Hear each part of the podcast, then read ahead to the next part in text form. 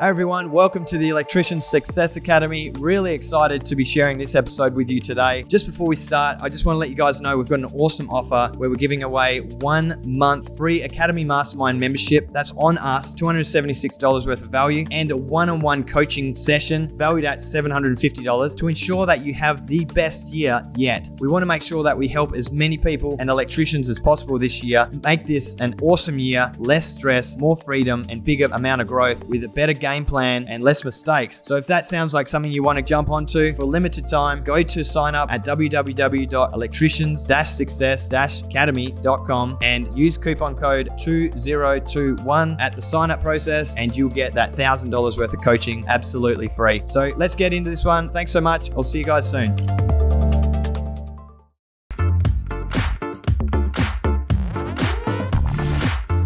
Guys, welcome to this episode of Barrels and Business.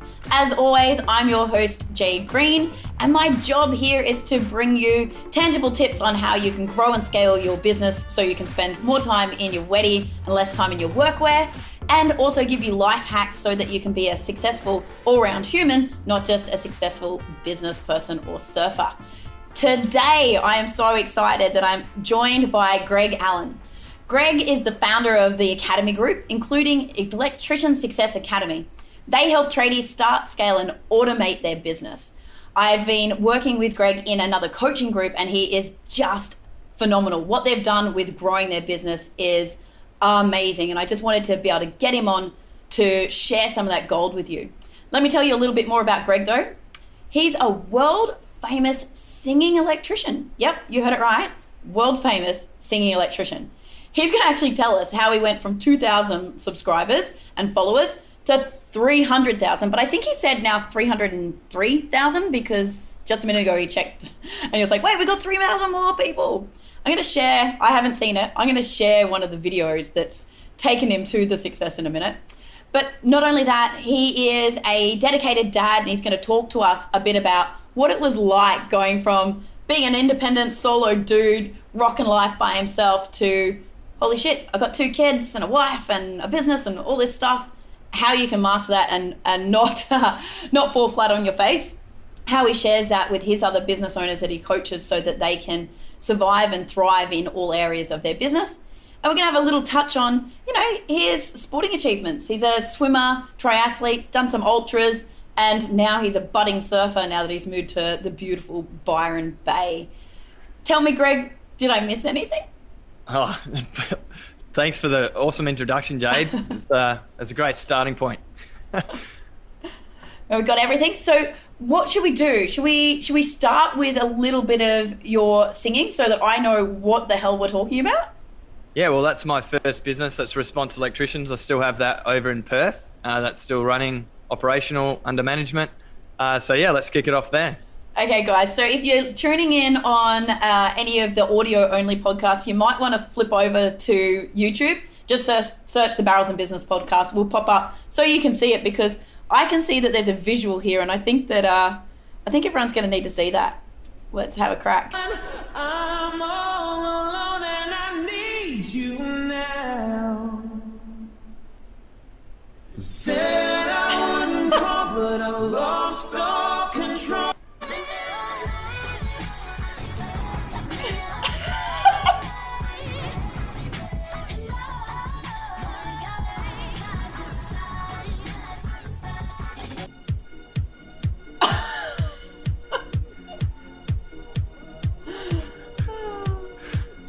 If you're only listening to the audio, you need to see the video right now.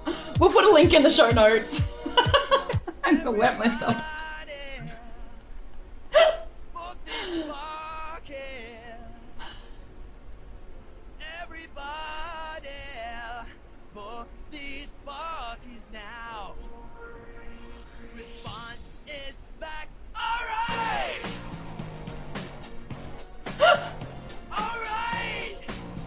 Tell me that was you doing a backflip. Yeah. Oh my god, we're back again. Smoko boys! You beauty! What are you having today? Mate, you're gonna bloody love this. You get one Weet-Bix, smear of Vegemite, some Milo, and sauce. Tim Tam! Oh! What are you having, mate? Ammo.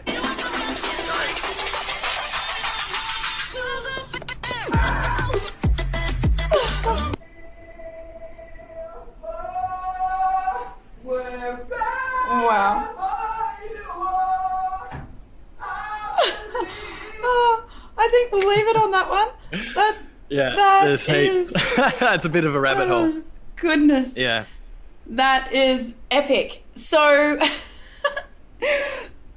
as you said, you've got you've got your electrician's business uh, running under management over in WA. You're living in Byron. Tell me the importance of these videos, how they played a part in your marketing, and just just walk us through Oh, how yeah. you how you got started with this. And high five on the scene. That's epic. Yeah. Um, so it actually, you know, we've been experimenting with different types of video marketing right from, you know, when video and YouTube was coming out. Um, you know, being fresh into my trade and starting my own trade business, I was 22 when I started Response Electricians.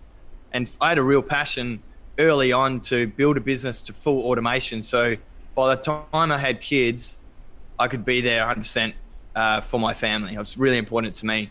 Um, and so, you know, I started early on, and and because I was young, I was all like learning from the tech businesses. You know, I was learning from Silicon Valley. I was learning how to automate, build, scale fast, um, use technology. I was listening to podcasts when no one else was.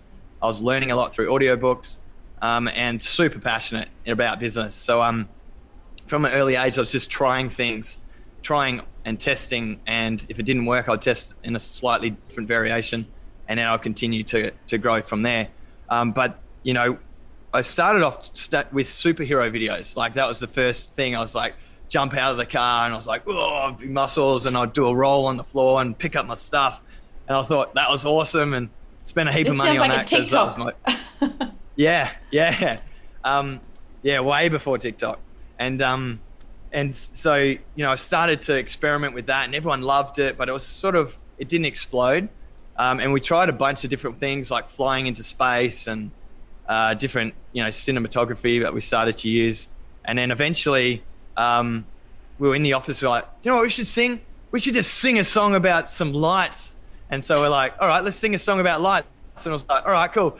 Baby, when the lights go out, and we start like singing of like that. And I was like, oh, we're doing this right now. Get the green screen up. We're, we're singing this song. Um, and we put it up, and it just, it was the first time I experienced viral video because it went, we put it up, and it was, um, you know, that one there. Uh, within three days, we had like thousands of likes, thousands of comments, um, and it just it just got faster and faster and faster. Um, and we're like, wow, that was crazy. So um, so that was exciting, and it was the first time actual viral video and, and feeling that. Um, so yeah, that's how we first got into the singing side of things, and um, yeah, I think you know that "Need You Now" video that that fully exploded everything. It was like 15 seconds, and it was that one there. Um, we recorded on TikTok, and um, I was only using TikTok for like a recording, like uh, editor. You know what Yeah. I mean? A video editor. So I'd record it on there because it was super easy. You could push the button, you could get some music, uh, or you could. It's just super easy to do. Um, and then I would export it, and then I'd trim it, and then I'd put it in Facebook and Instagram, and that's where I got my reach. Um, but then I did that on TikTok, and I think we had 14 followers on TikTok. And then I jumped back on in the afternoon. That happened at 10 o'clock in the morning. Jumped back on at like three o'clock in the afternoon, and we had 13,000 followers. I'm like, Wow. what? And then all, Instagram started going up. So we had like 5,000 followers on Instagram, and that was like at 13,000. You know, it was just crazy. So, um, yeah, over the next six weeks, there was like people reaching out, and and um, I've had like people from America's Got Talent and Britain's Got Talent, and just all different like talent shows and reality TV shows reaching out to try and get me on the show. And I nearly went, I nearly went through with one. I caught up with a, a rep and and we talked through it. And I said, "I'll come on as long as I can wear my helmet and my response electrician's shirt." She's like, "That's exactly what we want, want you to do." I was like, "All right, cool." so that was for America's Got Talent, and then um, the reps sort of I don't know if they got busy, but they were they weren't showing up to the meetings, and then you know, I was just like, "Do you know what? Too busy growing businesses here, so I'm going to get Yeah. back to reality, real Wow. reality." Real, Yeah. real reality. That's hilarious. I actually, uh, my team made me pop my TikTok cherry last week. I, uh, Ah. I'd been resistant. I hadn't even, I hadn't looked on there. I hadn't been on there, and they were like, "No, we need to use it so that we can get some reels up on Instagram." And like they said, it's got the best editing um, ability to be able to pop it onto reels and things. Um, do you know what it's called? Because I heard with Instagram, Instagram's really not loving if you're sharing a video that's got the TikTok watermark on Yeah. it. What is it? Yep. Tick snip or snip? Tip? Nah, What's the Snap thing? Tick. Snap tick. Yeah, Snap SnapTik, and you can upload it to there and download it, and you can do it all from your phone as well. So if you you just uh, share the link from TikTok or copy it, um, and then go over to SnapTik, post paste it in there, push download, ask ask you to download, and then you click up, and if you've got an iPhone, you click up in the top right hand corner in the downloads, and it will pop up the video, and you can save it to your camera roll, and it doesn't have the logos on it. But how's that Awesome. with it? Um, Instagram comes up with Reels to compete against TikTok, and then um, everyone's just sharing their TikTok videos into Reels, and it's like Yeah. branding. For I was like, oh, fail. yeah. yeah, yeah, every didn't- fail. Yeah, didn't think that through. They needed to get their own uh, up leveled editing software to be able to do it. Um, Yeah, yeah. So obviously that's awesome, and we see you know sometimes like people get millions of followers. You've got lots of girls holding coconuts that in their bikinis that have social media followers. How does that actually t- translate for you in terms of a return on investment of time and transferring from having the social media following to actual business for you? Yeah, I think with uh, video content, it's it's like it doesn't take much to do. Like it doesn't really take a lot to do. And if you do a good video and you put it out, the video continues to create brand recognition, especially if you're using advertising money to do the recognition. And I really believe like Facebook, Instagram, even TikTok, depending on your like, we're exploring that at the moment for response electricians to see if it's could be a. I've even played around with their ads. We couldn't get any conversions through it yet because too many young kids, I think. But um, but I think you- we've got to be. I've we've got to heard be heaps of tradies on there though. Like I think if you were Yeah. using it as a recruitment campaign, um, Yeah, my- maybe. yeah. yeah, my friend, um, her partner, he's uh, in scaffolding, and he's like every tradie. He's like because he was at me. He's like, you've got to get on TikTok. Like all of the guys need help, and I'm like, dude, I don't know about this. He's like, no, seriously, at lunchtime, everyone is sitting around at Smoko. Everyone's on TikTok. So I'm like, if if you maybe your client base that needs to hire the electricians aren't there, but if you needed to hire the tradies, potentially Yeah. that that could be a campaign. haven't tested that. And we, we run a, um, a campaign and we teach it in the academy, which is called the Evergreen Hiring Campaign. And it's just a non-stop hiring campaign. We want to keep getting inquiries about joining the team because we see so many businesses, they'll like they'll get to a point of saturation, like full capacity. I can't handle it anymore. Fuck, I'm so stressed.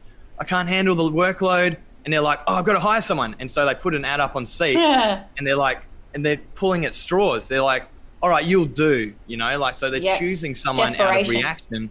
Yeah. And that emotion as well, anyone will do at that point.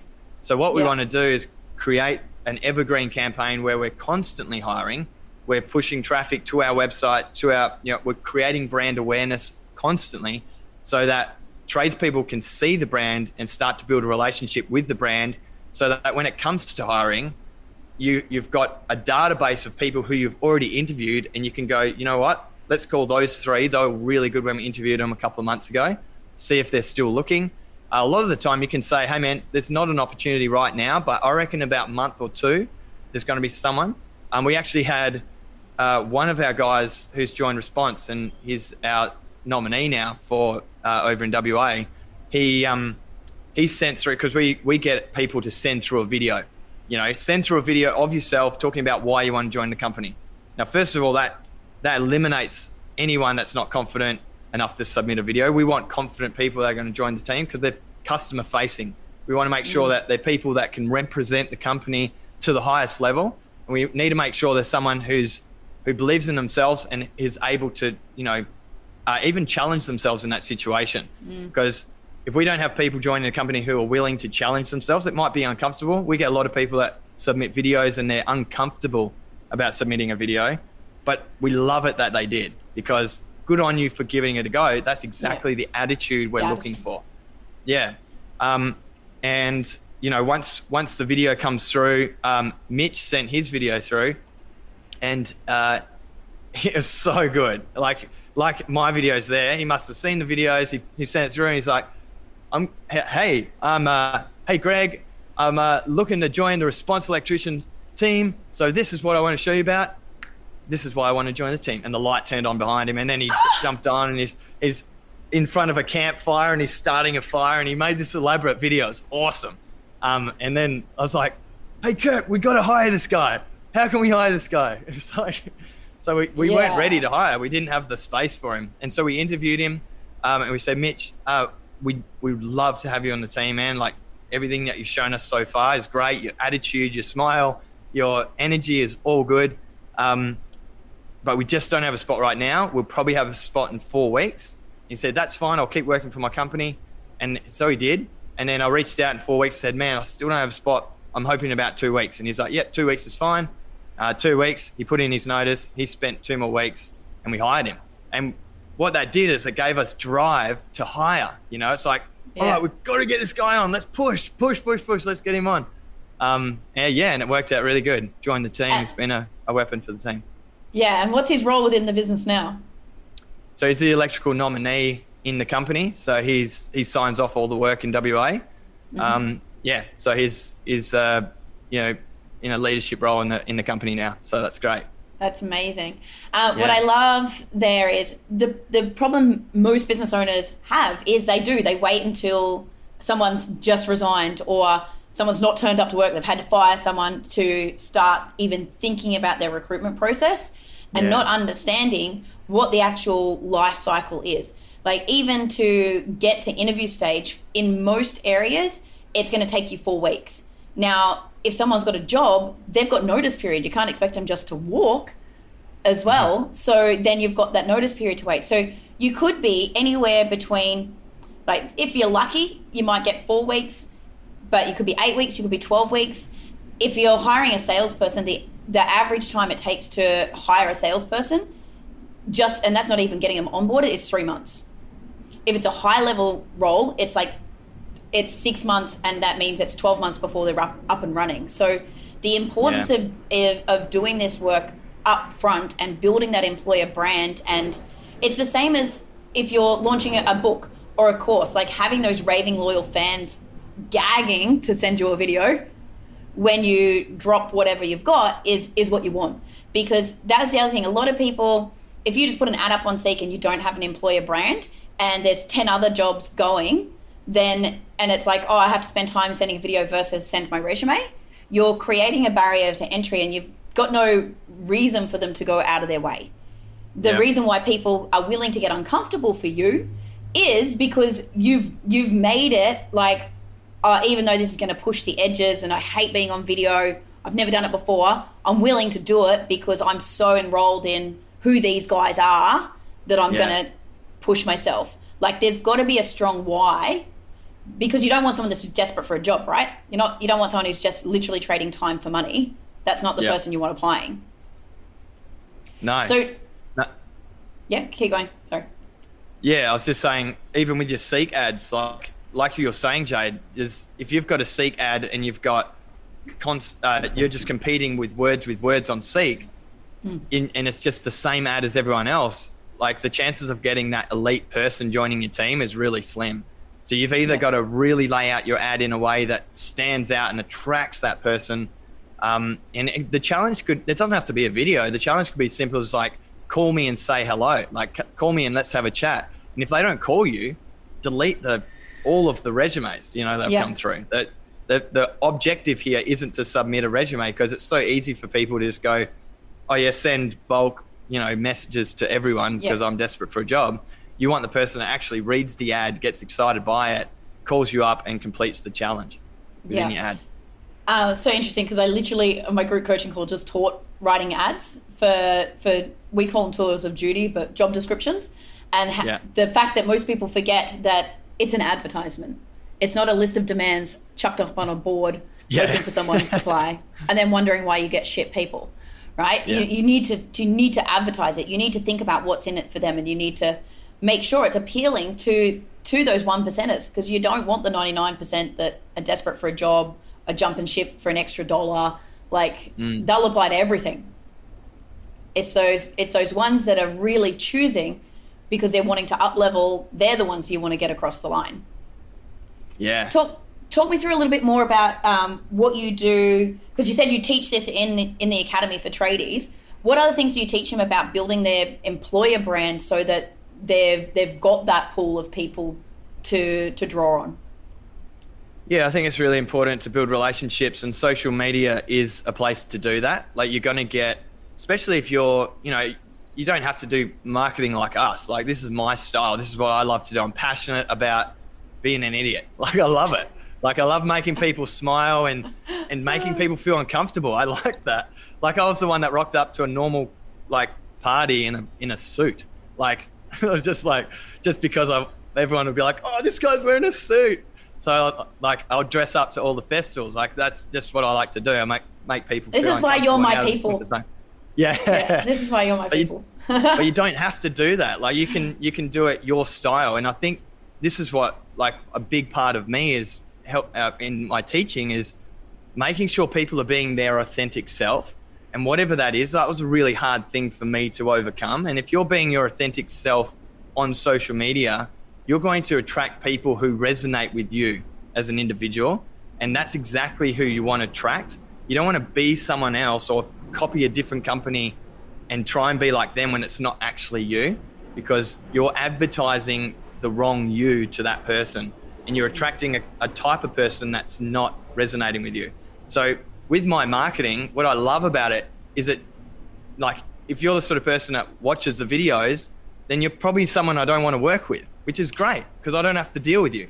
You know, it's an excellent filter to get rid of the crap. And I'm not Yeah. saying crap, but in terms of like us working together in a mutual uh, synergistic relationship, it's probably not going to work. Um, so that's a, a lot of people spend a lot of energy trying to like serve people who don't resonate and synergize with you as an auth- your authentic self. So you try and be someone else, and that takes a lot of energy out of you. So you can't get into your flow state Oh, because you're being someone else. Oh, so hard. Um, and you know when we when we put our authentic self out there, we attract people who love that. We attract people because there's so many people out there, and it's you know such a diverse community uh, of people. There's so many opportunities to connect with so many people and get and work and synergize with each other.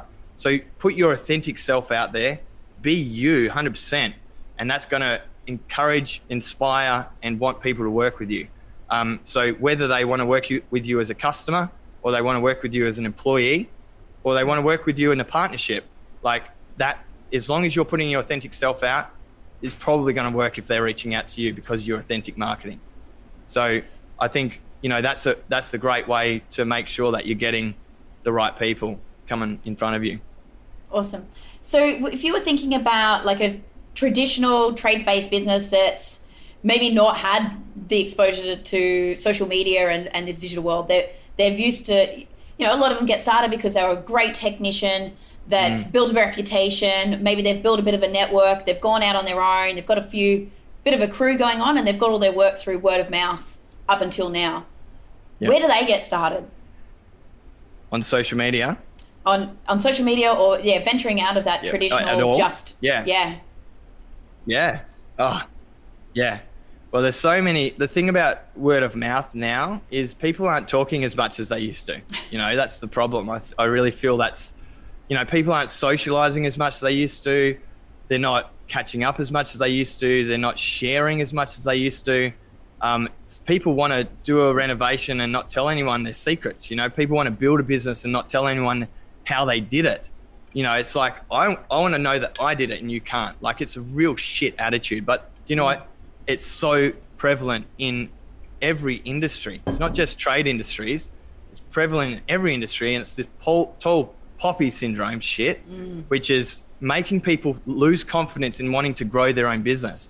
And the thing is, this is where I'm so passionate about giving back everything that I've learnt to the industry. Firstly, the electrical industry, where I grew my electrical business, and now moving into the academy group where we're, we're going to be helping other trades this year, um, I'm really passionate about sharing and encouraging others to share, not just me sharing, but everyone that comes through our academy. I try and get them to learn and teach them how to share to each other through mastermind programs and opening up and being vulnerable, especially, you know, as a man, it's really hard to learn how to become vulnerable. We want to make the outside world seem like everything's okay. Like, how you going, man? Oh, yeah, I'm good. Yeah, I'm good, thanks. Every time. Yeah, I'm good. Are you really? No, not really. I'm not good. So, but it's so hard for a man to say I'm not good, you know? Um, and so, you know, coming right back, we, we want to build the confidence if we're going to be going out and, and um, advertising and using new social media and different m- models of marketing and, and attracting business, we want to build a confidence around doing it your way authentically. And do you know if someone says something negative to you on social media, just delete it. Just delete it and move on. Um, if that's something you're worried about, because social media is the new word of mouth. You know, that's where people share. That's they're not out as much. They're not at the pub as much. They're not you know out and about sharing with friends as much. So we need to create models of marketing that are going to uh, put you in front of people in the way that people are consuming, where their attention is right now. Yeah. So if it's Facebook with your current demographic, then Facebook it is. If it's Instagram, then go there. If it's TikTok, then go there. I think it's really important that we we identify firstly who our target audience is, because a lot of people don't do that. It's like any work, I'll take it. Like yeah what you're put setting yourself up to. A lot of lot of times I see people start their business in an undesirable, you know, um, area that they don't really want to be working in or a servicing or type of business. But those people share it with their friends who are uh, going to share with more people that you don't want to do work with, and then all of a sudden you've just built this huge network hole. of people you don't want to work with. Yeah. I literally just had the same situation. I was coaching uh, a guy that's gone out in his own building management business and had come from doing big commercial projects and really high end, high end houses. And, you know, his mate needed a, a small reno done. And then another friend needed a small reno done. And then it was kind of a, a small knockdown rebuild on a budget. And he's like, oh, this is not where I want to play. He yeah. took six weeks. We stripped back and went, right, who's the avatar? Who do you want to go after? And who's yeah. got that network? And he's like, oh, it's architects. Yeah, if I get in with the architects, then they can give me the multiple things. And if I get this type of architect that also does high end commercial and super high end houses, then that's I can build that relationship. And he turned his business around in six weeks. He he he was like, okay, we're full for the rest of the year, and we're doing all of yeah. the projects that we're super pumped about doing. And now it's like, okay, bring that team in and let's let's go. So I think that that's a massive, massive point is getting that clarity on on who we call it the avatar when you're talking proper marketing terms yeah. or whatever but who is yeah. your ideal client like if you've decided to go into business for yourself you get to wake up every day and make a fucking choice who you're going to deal with yeah so like this is your power right and so i i really want to encourage people to sit down and go you know in 12 months time who am I talking to? Who's the customer that I'm liaising with? Who am I serving and why am I serving them and who makes me excited and what type of uh, work am I working on? And for you guys, it'd be like, what type of buildings are we in? What type mm. of structures are we in? What makes me excited? Is it just, you know, fixing someone's crappy light in a rental, or is it installing an amazing like sound system network so that this epic house can pump tunes? Like, what's what do you want it to be? How do you how do you help people find that clarity yeah. and and and figure that out? Yeah, I think it just comes down to firstly identifying who it is that you want to be working with, like you said, the avatar. Um, so if we get clear on the avatar, then you can actually start to focus your energy on it and identify the people you're currently working with who aren't in alignment with that avatar as well. So I've got a challenge for everyone listening. Just go ahead and just list out all of your customers, maybe the you know the top, you know, customers that you're working with, and go through and just say like, give them a rating out of ten and I, I think you'll go all the way through your customers and you'll be like 10, 8, 6, 6, 4, 3, 5, 5, 2. I get you, I bet you that two and that three in that list is causing 80% of your problems. It's causing all of your sleepless nights. They're, they're the ones that are putting all this pressure on you, and you're feeling like your whole business is not, yeah, it's not doing well because a few people are saying something negative about it. But the best thing about running a business is you can choose to not serve those people anymore. And as soon as you get rid of them, you get this great feeling of like you've lost the baggage and now you're free. And you've also, a lot of your time, you know, trying to call these people, deal with the problems, deal with the complaints, you know, trying to help these people that aren't suitable for you, um, who aren't in alignment or synergy with you, that that's causing all of your pain. So if we can mm. get rid of them, then you've got all this extra energy to put into and time also to put into getting this more of that avatar um, that you want. So we want to look at things like location, um, you know, age group, are they male, female? What industries are they in? Like, what sort of person do you want to target? Because Facebook and Instagram and these uh, new age advertising platforms give you the ability to really tightly target your avatar. So there's no point targeting 13 year old people if they're not going to buy your product. So there's a great opportunity there for you to just get really clear on who is it that you love serving who are these people that you really synergize with? You know, what sort of properties you're working on?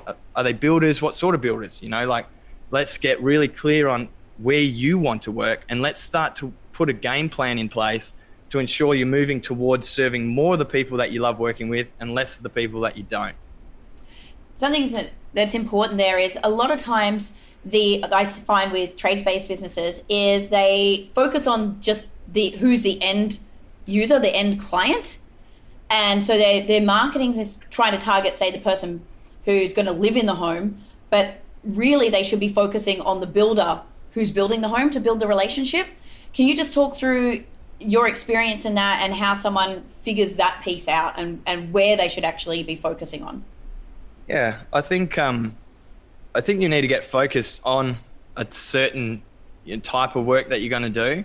So if you're going to focus on builders, then focus on builders. Make sure it's you become the best trade for that builder, you know, and by you really focusing on it, you're going to be able to dial in all of the things that they love and hate and be able to create this is we hear you these are the things that you don't like about this trade um, and this is the solution that we've got for you so when you're focused you can do that when you're not focused and you're serving a few homeowners some builders some real estates some commercial industrial like all the all the vans and stuff that are out in the road. It's like residential, commercial, industrial, mining, marine. like it's like, man, how big is your team? I hope it's huge because to be focused on that, you need multi-layer, siloed management systems.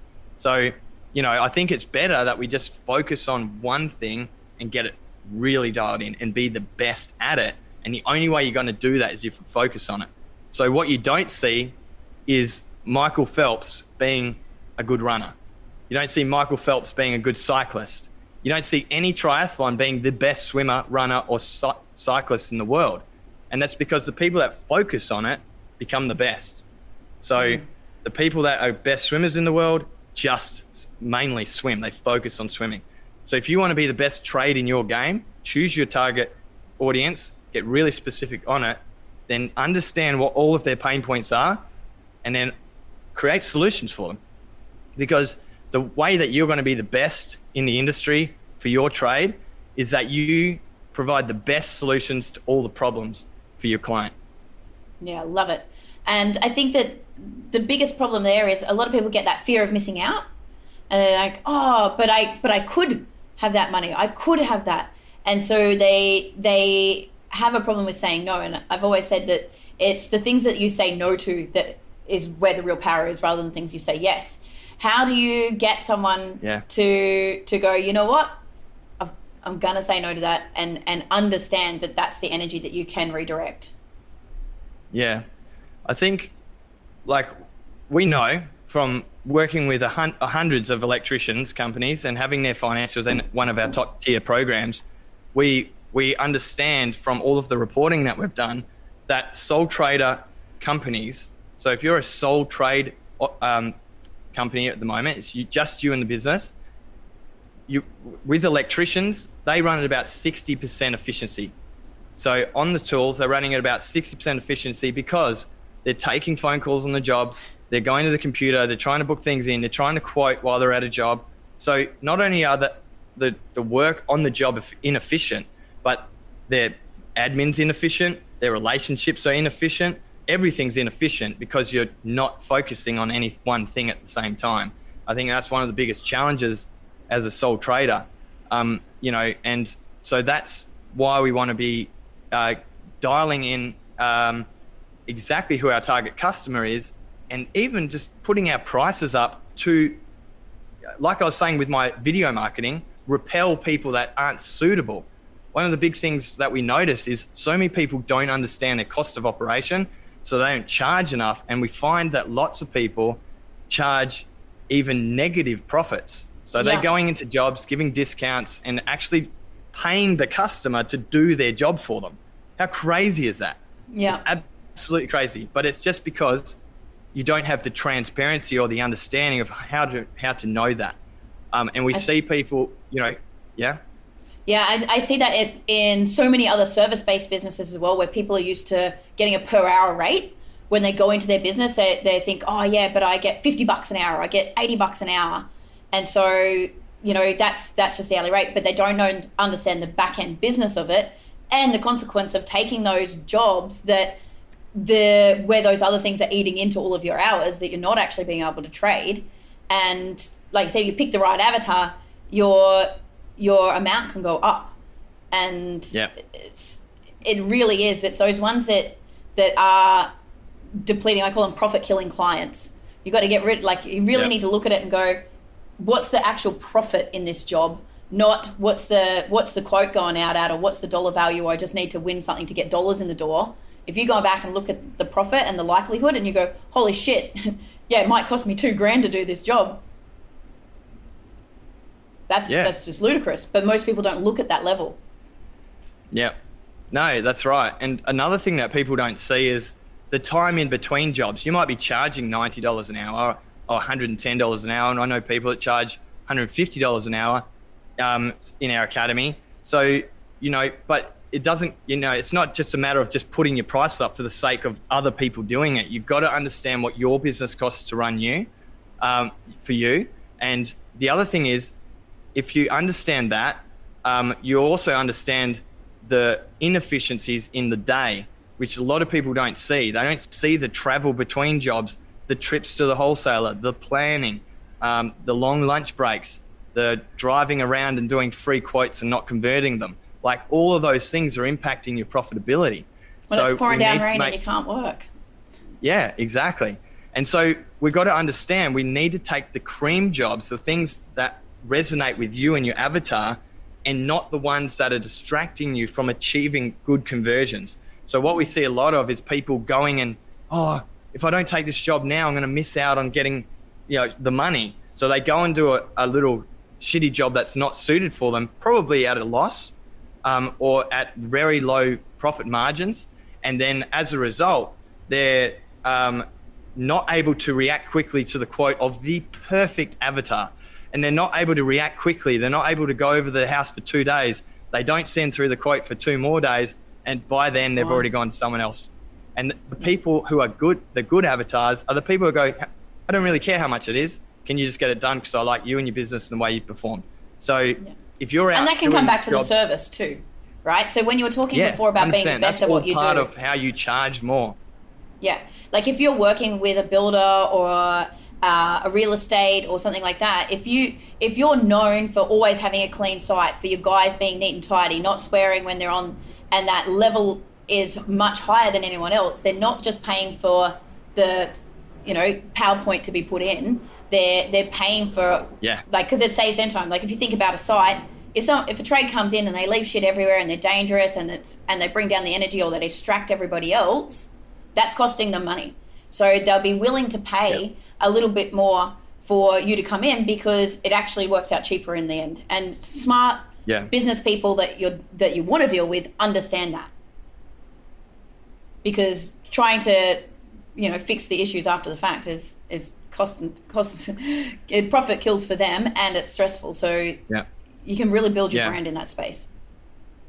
Yeah, that's you know exactly what you're talking about. There is it's it's more than just putting the PowerPoint. It's more than just changing the tap washer. You know, whatever it is, it it comes down to value delivery, and value delivery is where you can charge more, but you can't charge more if you can't deliver the things that deliver the more value.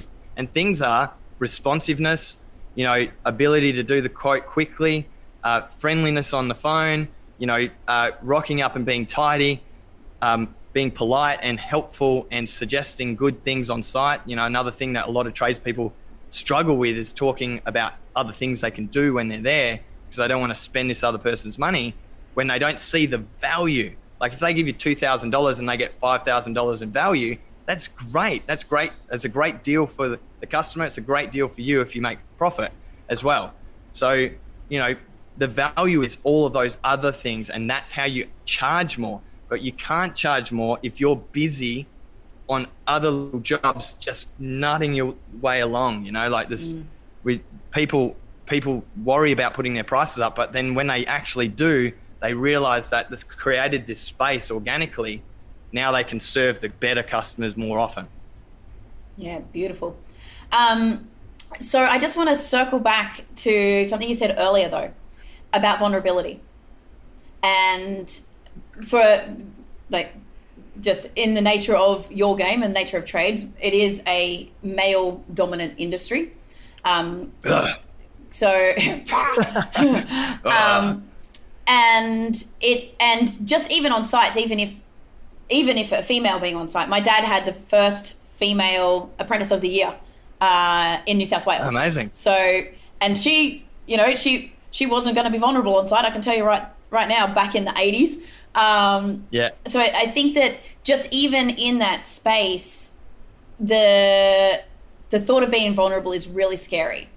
And so, can you talk about you know when you first realized why vulnerability is so important and why business owners need to be thinking about how they can embrace this and and how it can actually be their superpower? Yeah. So, um, I'd like to say that I well, I I recognise now that I was I'm an extremely proud person, especially when I was younger before I learnt how to be vulnerable. Um, so I would, would wouldn't like to be wrong. Um, I would try Or and is that proud or sure- ego? maybe a bit of both. Yeah. So I didn't like to be wrong. Um, I wouldn't battle it. Like I've always been diplomatic about the way that I go around things. And you know, I I, I read How to Win Friends and Influence People. It's been like a bible to me from a very young age. So that helped me to communicate better with people. Um, but I'd always I'd always like to know that I'm doing things right. Um, but then I wouldn't like to know that I've let someone down. So I'd try and do everything I can to fix it rather than accepting that I've just done something wrong. Um, and so it took a lot of work, actually. It took heaps of work to want to, uh, to want to accept that there was something wrong within me. So I remember, and you know, there's a lot of stigma around going to psychologists, but you know, I 100% recommend anyone that's struggling out there who's needing support to invest in their mind and, and invest in understanding themselves by going and seeing a psychologist because they are trained to un- help you understand yourself better. And when you understand yourself better, you can perform better. And the thing was, this thing that I had within myself was holding me back from so much. It held me back from being the best husband I could be.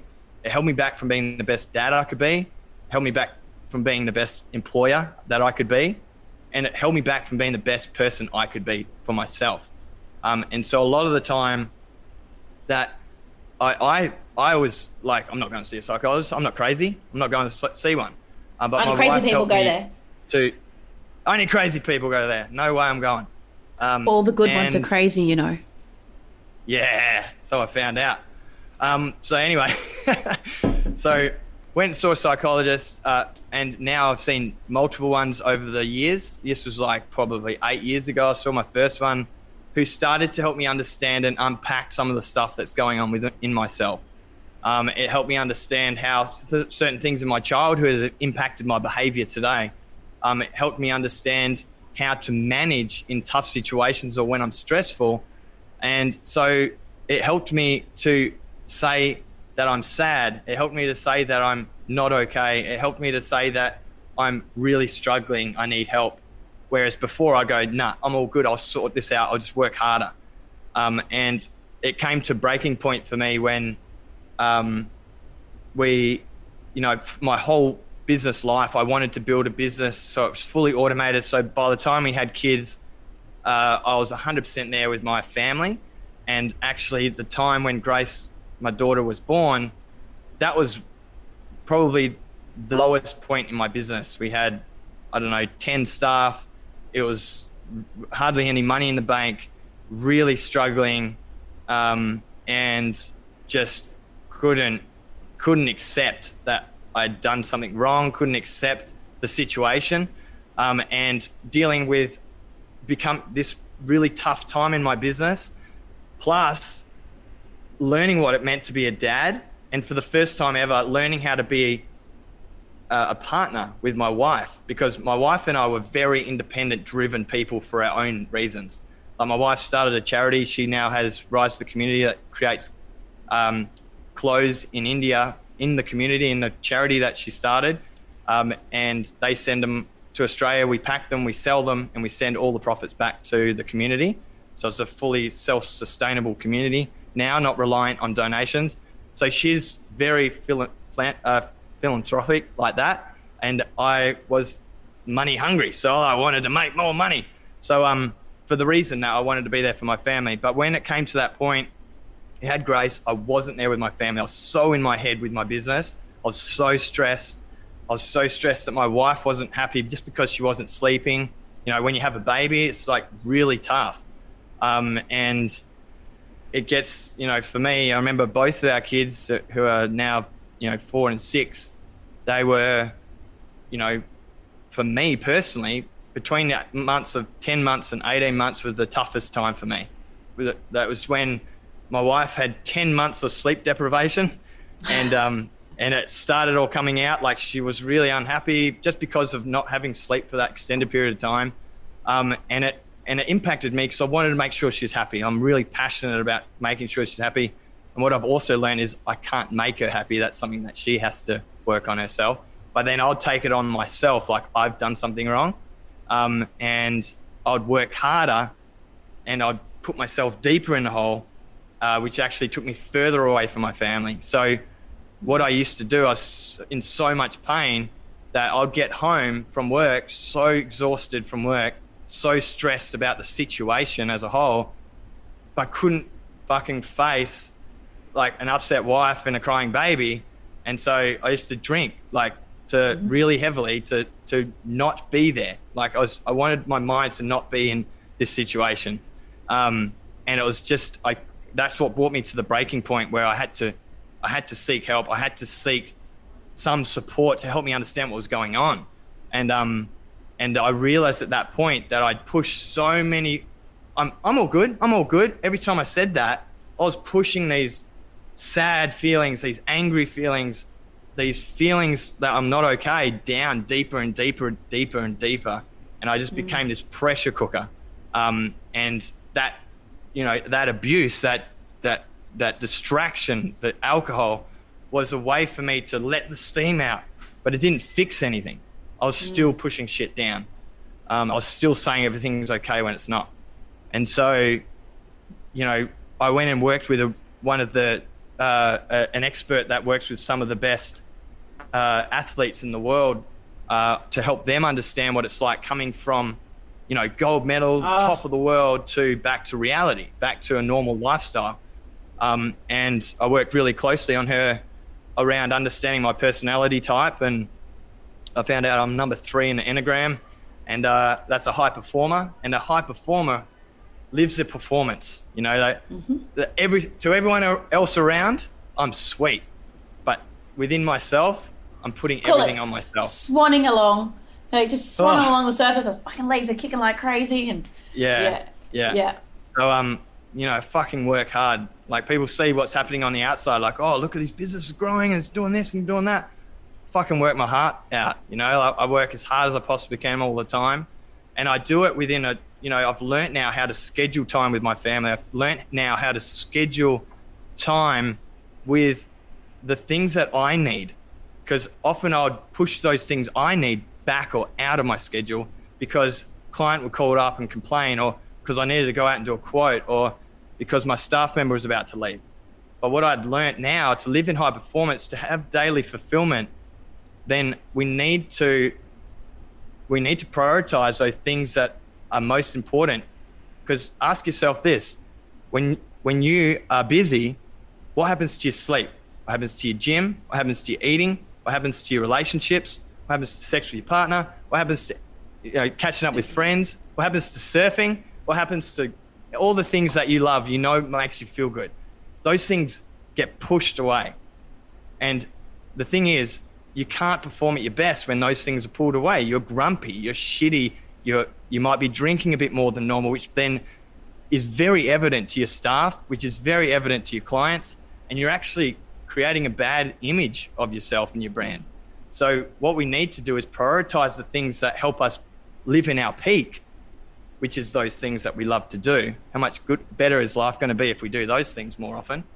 And focus on those things because by doing that, you're happier, you're more fulfilled, and you are uh, going out and making people want to be around you. That's what attracts your customers. That's what attracts mm. the staff that want to stay with you because you're in a good mood. You make them feel good. I want to be around you. And so, the word of advice I've got for partners or any parents, new parents, you know, I think it's really important not just for yourself to schedule that, but your partner. You have to work together on this. Um, so we used to set up a schedule where I would wake up, my wife would spend the first two hours going doing yoga and gym while I looked after the kids, which was really important to me. And I wouldn't check into work until I went to work.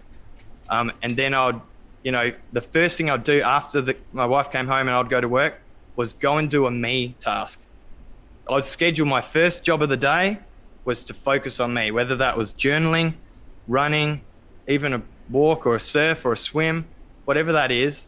I wanted to schedule that first because then the rest of the day could do its thing and I'd be okay. Yeah, I love it. Uh, and this is something that you see so, so often.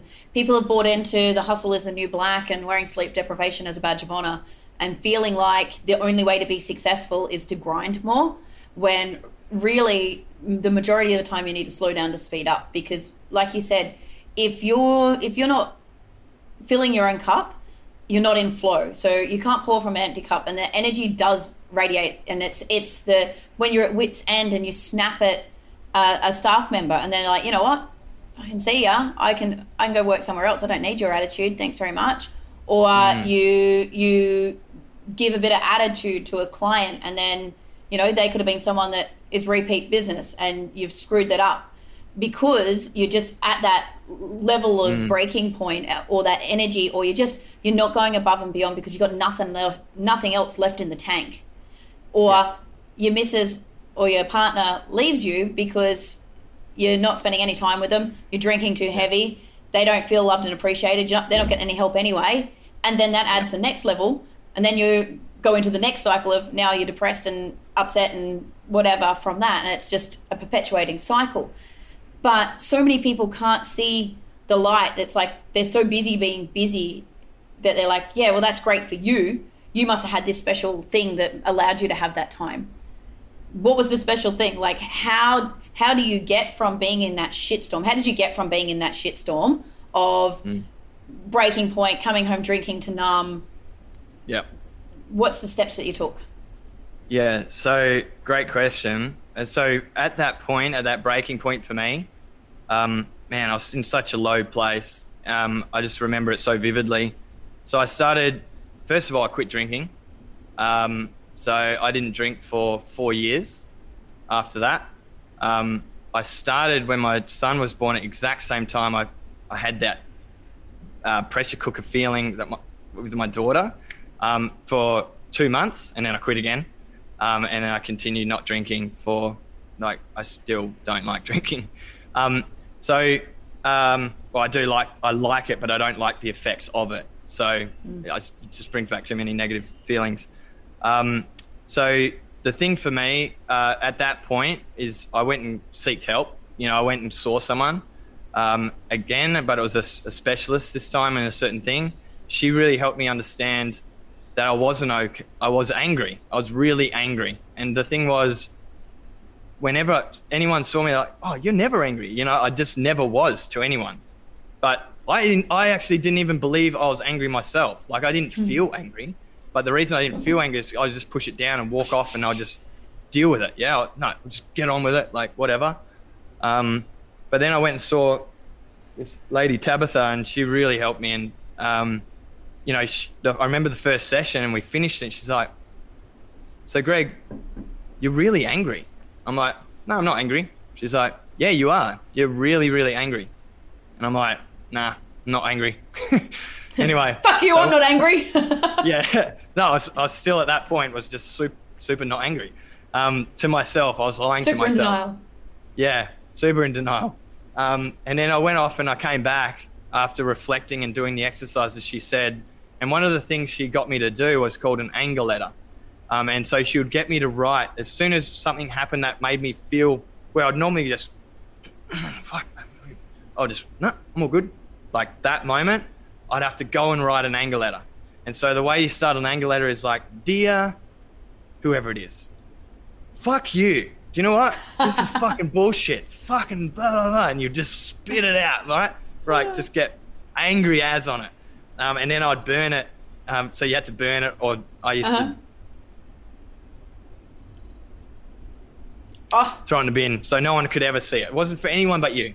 Um, and so finished it, finished the anger letter, and I started to realize how angry I actually was.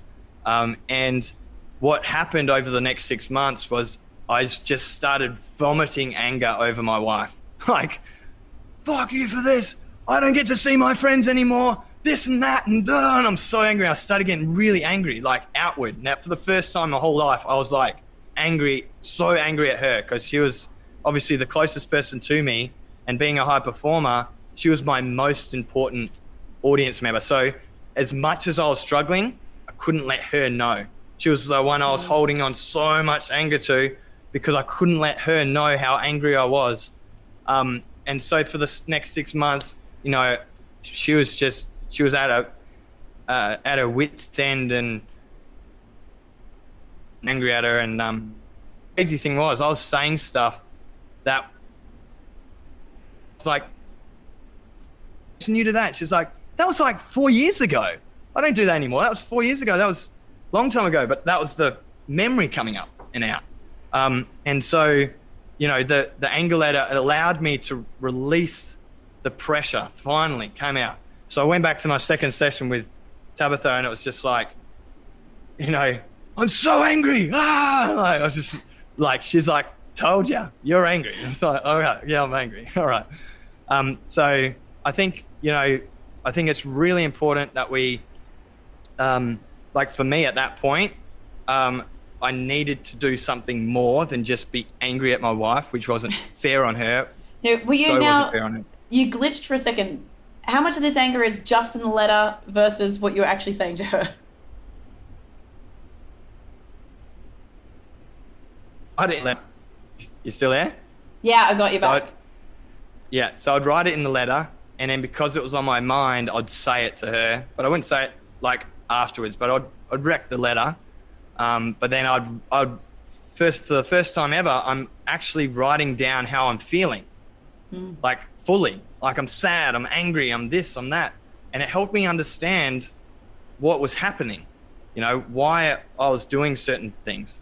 Um, and so from that point, I started to journal more often. So I'd go and see Tabitha, and after that, I would, I would schedule time to go to the cafe and just write everything that I was talking to her about. And that helped to consolidate what I've learned. Um, and I started the practice of journaling every single day. Um, and the journaling every single day of me being 100% authentically honest with myself was the biggest thing that I've ever done in my entire life. Like for me to go, you aren't okay, or you're angry with what that person said, or this makes me sad or I feel like crying or, you know, I'm over this shit. Like whatever it is, for me to do that and identify that's the true feeling I'm feeling now I can fix it. Whereas before, when I said I'm all good, there's no way that's getting fixed. That's Yeah. just one next another thing that's just pissing you off that you're burying deep in your body. Do you think that that would be a great first step? Like, if someone's so used to not being vulnerable and to, like, yeah, outwardly, they're, they're the man, they're the, they're the woman, they're, you mm. know, everything's fine. The first step uh, would be being vulnerable with themselves by doing a journaling exercise. And I think uh, I was listening to something of Brene Brown's, and she's saying that that's one of the hardest places to be vulnerable is actually with yourself and admit to yourself Yep. where things are. Do you? What's your thoughts around that? I 100% advocate journaling more than anything. Like, if you can't optimize yourself, you can't help anyone else. You know, you've got to be you've got to be playing at your best to be able to help and support others in your team, your customers, um, and your family members, and whoever it is. You have to look after you first, because if you don't look after you first, then you're helping them when you're really hurting yourself. Um, and so, if you really want to help others, then you've got to focus on yourself. And when it comes to journaling, the most beautiful thing about journaling is it's private to you. So, as soon as you realize that no one else is going to see this, and if you want, you can write it and throw it in the bin or throw it, rip it up or burn it. Um, but you know, just being honest with how you're actually feeling is going to help you go to that next level. You know, it's going to help you realize that you're tired, that this overworking's not working for you. You know, that this you're not charging enough. Like, you, you might be running that script in your head that I've got to charge this, otherwise I won't get any work. But that's your script to yourself. When you write that down in your journal, you go, this is fucking bullshit. Maybe I need support. And reaching out for support, we know it in our academy. We help so many, uh, so many people go to like unlock their potential because they learn how to become vulnerable. Um, and if you can't be honest with yourself, then you don't need support. You're sweet. You know, I'm all good. I don't need anyone to tell me anything. I'm sweet. But the truth is, maybe not. You know, Yeah. that's the hard thing to overcome. I certainly found it fucking hard. I find it hard. I like I teach all of this stuff, but I when I came out of my uh, previous business in recruitment, I found I, I used to say that my biggest fear was public writing, and then I even found just writing for for myself was this huge blocker, fear of judgment, just some uh, old shaming um, and and speak, being spoken over that that I found it really really difficult just to even get words on the page because it's like, what does it mean if I write this, and how do I deal with that and and that unlocking that that first part just to word vomit something down and realizing that realizing that you can burn that fucking stuff straight Yeah. after you've done it Yeah. um, and then it becomes really empowering. And I've, I don't have them on. I usually have them on my desk, but to help me, I bought um, these cards from Best Self Company, um, and they're they're called Wordsmith. So every day you can just draw a card and it asks you a question to to journal on. And Um, you write on it. Yeah. and, and you Cool. just you just and then it's kind of like building the, the muscle to do it and you're not thinking and then you're not it, Mm. it kind of made it easier for me not to judge myself in terms of oh why is that coming up oh book ah shit grab that stick that over there we're not dealing with that right now got other stuff to deal with it's just like Yeah. get that practice Yeah. and it just made it so much easier to to get into that flow Yeah, I listen to and read a lot of Stoic philosophy now as a big part of me evolving into uh, a better understanding of myself um, and having better virtue and, and you know growing as a person. Um, and a big part of that was listening to Marcus Aurelius's journal entries called Meditations. It's a book you can get. Yeah. It's pretty. It's pretty. It's written fairly. Um, technically and obviously it's written from it's transcribed uh, sorry transposed from latin so um, but listening to it and how he journaled to himself he used to write in third person to himself so that's what i've adopted in my journaling is that i write to myself so i'll say like what's what's the problem question mark you have been doing this that and the other what's why do you why are you thinking this you know like I, I write third person to myself so i'm coaching myself I'm really good at coaching others. So what I do is coach myself. So Oh, and, and I love Yeah. that. And, and that's Yeah. probably yeah, that's probably the evolved version of taking the card where it's asking the question and you're you're answering it back. Um, you, you ask the question, yeah. And then Ah. the, the good thing is it's the it takes it away because if you say I'm really struggling, it's harder than saying you real you are really struggling. Um, yeah. It's like you're talking to yourself, and it's I found it super powerful. Wow. I love this. For me, I don't know why. It was like when flipping in that way, it's like the soul talking to the human. And Yeah, yeah, yeah. yeah. Oh, oh, okay, I like that. Um, beautiful. I think I messed your flow by asking you some questions, but you were talking about um, the second step of with Tabitha and, and how you moved out of this shitstorm. Yeah. So, what I noticed in reflection, because I journal, I can reflect on things now for the first time, um, is I realized that over the six months, the uh, of that, my my anger letters became more of a realization that this isn't real, like this isn't a real thing that's happening, and I would start writing out of anger. So the initial trigger would kick in, and that would make me feel angry. And I'll go, I'm going to write an anger letter. So I'll go in my room all angry. I'll start writing it down, and then I'll start writing it like a paragraph and two, and I'd be like, hmm, this isn't real. Like this is, this is me again. Like this is, and then, um, so this is me triggering on something that was in the past. It's not now, um, and you know, w- another big thing that we realized was it's not my wife and it wasn't me it's the situation a lot of the time. And if you can if you can start to realize and ask yourself what is the situation right now? Like the situation might be we haven't slept very much lately or we've been moving house or you know work isn't good at the moment. So you can f- both focus on something together and and speak openly about what's in front of you rather than blaming the other person because it's easy for you to be really stressed internally about your work and then your and your wife or your your husband will say something to you and you just snap back at them um, but the snap isn't because of them it's because of the situation Yeah. which is the The work or whatever the other the actual Yeah. problem is yeah it's very rarely the the other person is the problem because even in someone who's not your favorite person in the world they're the way they are because of the, their situation. Mm-hmm. So when we start to understand it's not them, it's their situation, then we stop attacking them or, or being angry at that person because they've actually gone through a lot of shit.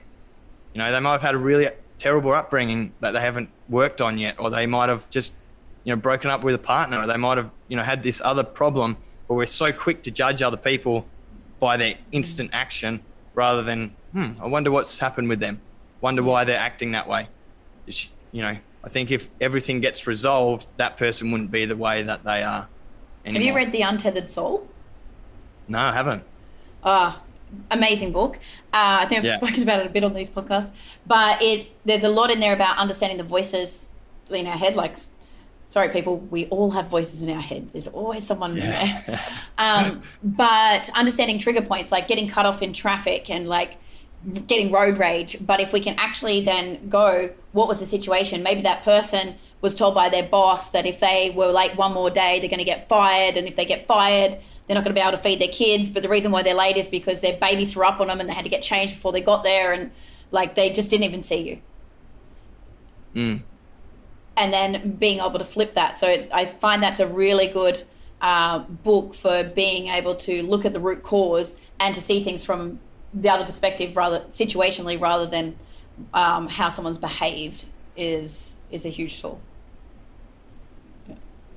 Yeah. No, I think that's that's awesome.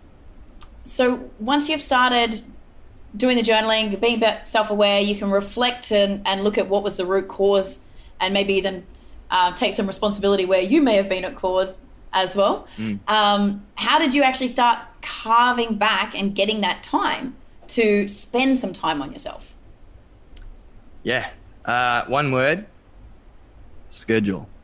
Scheduled it in. Yeah. like so many people don't do with so many things. So, um, you know, if we schedule that in, we schedule that time to journal. We schedule that time to read. We schedule that time to go for a surf. We schedule that time to do the exercise that you love. We schedule that time to organize food that's healthy that you know will make you feel good instead of eating shitty food on takeout or whatever. You know, that's if we schedule that in, then that's a block that we don't move. I think that was a really big turning point for me, my wife, and our family was having that strict schedule because not only did it restrict the amount of work I could do in the day, it also empowered me to create solutions to the time that I had. So the question became not what do I have to do, but how do I get what I have to do done in this time period? Because time expands and contracts. Time, yes, suit. exactly. Yeah. So if you're scheduling your guys, if you're you've got employees to a job and you schedule them for three hours and you think it's going to take three hours, how long are they going to take? Three hours. If this exact same job you schedule it for four hours, how long are they going to take? Four, four hours. hours. Especially if they're so, paid by the hour. yeah. So so the thing is, we've by we can do this to ourselves as well. We can create time pressure in our own schedules, and it helps us cr- be creative around the way that we execute. Now, if you've only got a short amount of time to do all of your invoicing and quoting and things that you've got to do in the day, get shit done. You do it. You don't go and watch those cat videos that pop up. You or the singing electricians. You don't. You don't get distracted by Greg, the singing electrician. you do the invoicing. You do the quotes, and so you focus so heavily on that task at hand, which is great. That's exactly how you want to do it. And if you can't get it done, you can ask yourselves these things with all of the tasks that you got. Can I delete it? Is it even important? Is it something that's in your mind? And again, we've got to write this stuff down. Like we teach how to u- utilize Asana to the max in our academy. But if you just write it down on a notepad, is as simple as that. Write down everything that you have to do, and we need to organize those things. Now, a lot of those things that you've got in your head actually don't even need to get done at all. So we can delete them. That's going to take a lot of pressure yeah. off. The next question you can ask is, can I de- uh, can I delegate it? So if you can delegate it, give it to someone else to do. So an example of this is my ops manager was extremely um, o- overwhelmed. You know, especially as we scaled up, we got like 20 staff in response electricians now, um, and 35 staff overall across the companies. You know, it's a, there's a lot of people that we've got to manage, and a lot of you know pressure built up on this one person that had to do all the invoicing. So we started to get our electrician. We delegated that task out to our electricians, and we used our office, um, our accounts person, to finalize the invoices using a system that enabled them to um, pr- be allowed to send it. So if their, you know, their billable hours was over actual hours, they were allowed to send it. Um, but if it was wasn't, it went to the ops manager. Anyway, we created a system that enabled that pressure to be removed. So we delegated it. That's an example. And then the final one, if you can't delete it and you can't delegate it, plan it. Like, when are you going to do it? If you're not going to do it now, when will you do it? Is it tomorrow? Is it next week? The problem is we keep everything in our mind, every single little thing. And by doing that, we are getting so, so overwhelmed. Yeah, and it's and we feel like every little thing, even like got to get the keys cut, as urgent and important tasks, which they're not. So by writing everything down, you can start to categorize them. And we use the categorize priority do today, which is urgent and important and needs to get done today, no matter what. Got to get done. Do uh, tomorrow, do this week, do next week, do later. So there's a way you can categorize them. If you're using a task management system, you can obviously filter it out in that order in sections. But it's a great way for you to have visibility um, and to put it into your calendar so it gets done. Yeah, I love that. I get, I get my guys to always reflect on what do they keep, delete, and start doing. So yeah. the the delete can be just delete from their schedule, which is also delegate. Like how do you delete it, or does it need to go all together? Um, what do you keep doing, and but then how do you optimize that? So it's looking at what efficiencies could be made if you're keeping it. How do you keep it and do it better? And what do you start doing? What's the innovation that you need to be able to push forward? And doing that at the end of every week and reflecting on the week that was, the the amount of things that you'll find on that task list that are like, that's just sh- shit. Yeah. Like this is shit that's yeah. been done because we've always done it like that or whatever. Um, I think I've I've shared this with the podcast crew a few times, but I'm going to put it into the show notes again. Uh, if, if anyone wants a planner for creating the ideal week and getting all these tasks out, grouping the, car, the tasks into energies, and then being able to set up your schedule for yourself so you have time, not only time for yourself, time for your family, time for your business, and getting that shit done, just go to barrelsandbusiness.com forward slash ideal. And there's like a little mini training and a template for you to do that because I think that that piece is so so important greg. Like you've got to fill your own cup. You've got to make the time. And people say i'm busy. I don't have time. There's no extra hours in the day. It's like dude you just watched how many minutes of youtube? Like if you look at your phone what was your screen time? How much time do you spend scrolling? Yeah. or how much time did you spend driving to places that you could have called a friend that you could have listened to a book? Or you know you chose to watch something on netflix when you could have chosen to go to the gym. Like it, there, yep. you could, there's time that you can redirect. Um, now, not saying that you shouldn't have your downtime of binge watching Netflix if that's what you need to shut down, but it's your choice, and it's about taking that that power back and and thinking about how you can utilize that time to to focus on you and and where are the efficiencies in the day. Like if you're scheduling a job, you probably if you're good at scheduling, you're scheduling all your guys, you've got all your stuff. Like treat yourself as a job. Treat yourself as yes. that project. 100%. Um, what else do you want to share about getting into peak performance mode? Because I know, I think you said you did a big training session on this just recently, right? Yeah. Um, so it's all around prioritizing you, like, and your life. So it's it all comes down to schedule, like controlling your schedule, controlling your calendar. Is what I mean by this uh, that people that don't use that word, and controlling your tasks that you have to do in that manner we just talked about before.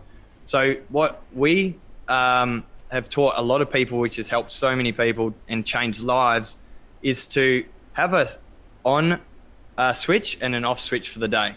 And the way that we do an on and off switch is we use Asana, like I was saying. At the end of your workday, brain dump everything that you've got on your mind in there. If you haven't been doing it throughout the day, because you can push and hold, or you can use Siri to put it in there.